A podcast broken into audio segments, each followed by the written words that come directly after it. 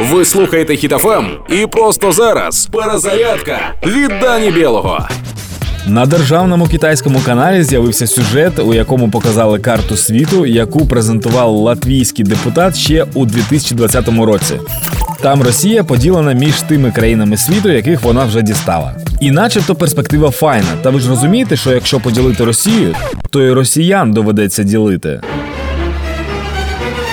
А хто зараз хоче в своїй країні мати росіян?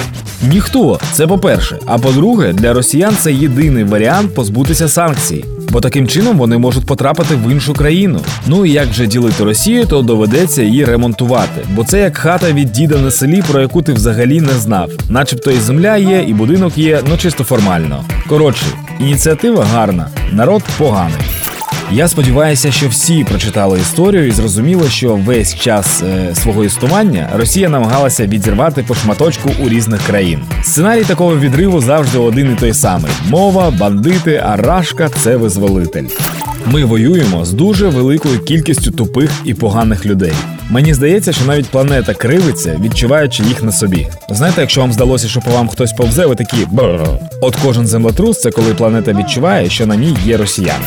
За нами правда, за нами світ і за нами перемога. Слава Україні! Проект Перезарядка на Хітофем від Дані Білого. Слухайте на сайті HitFM.ua та у подкасті «Хеппі ранок» на Google Podcasts та Apple Podcasts.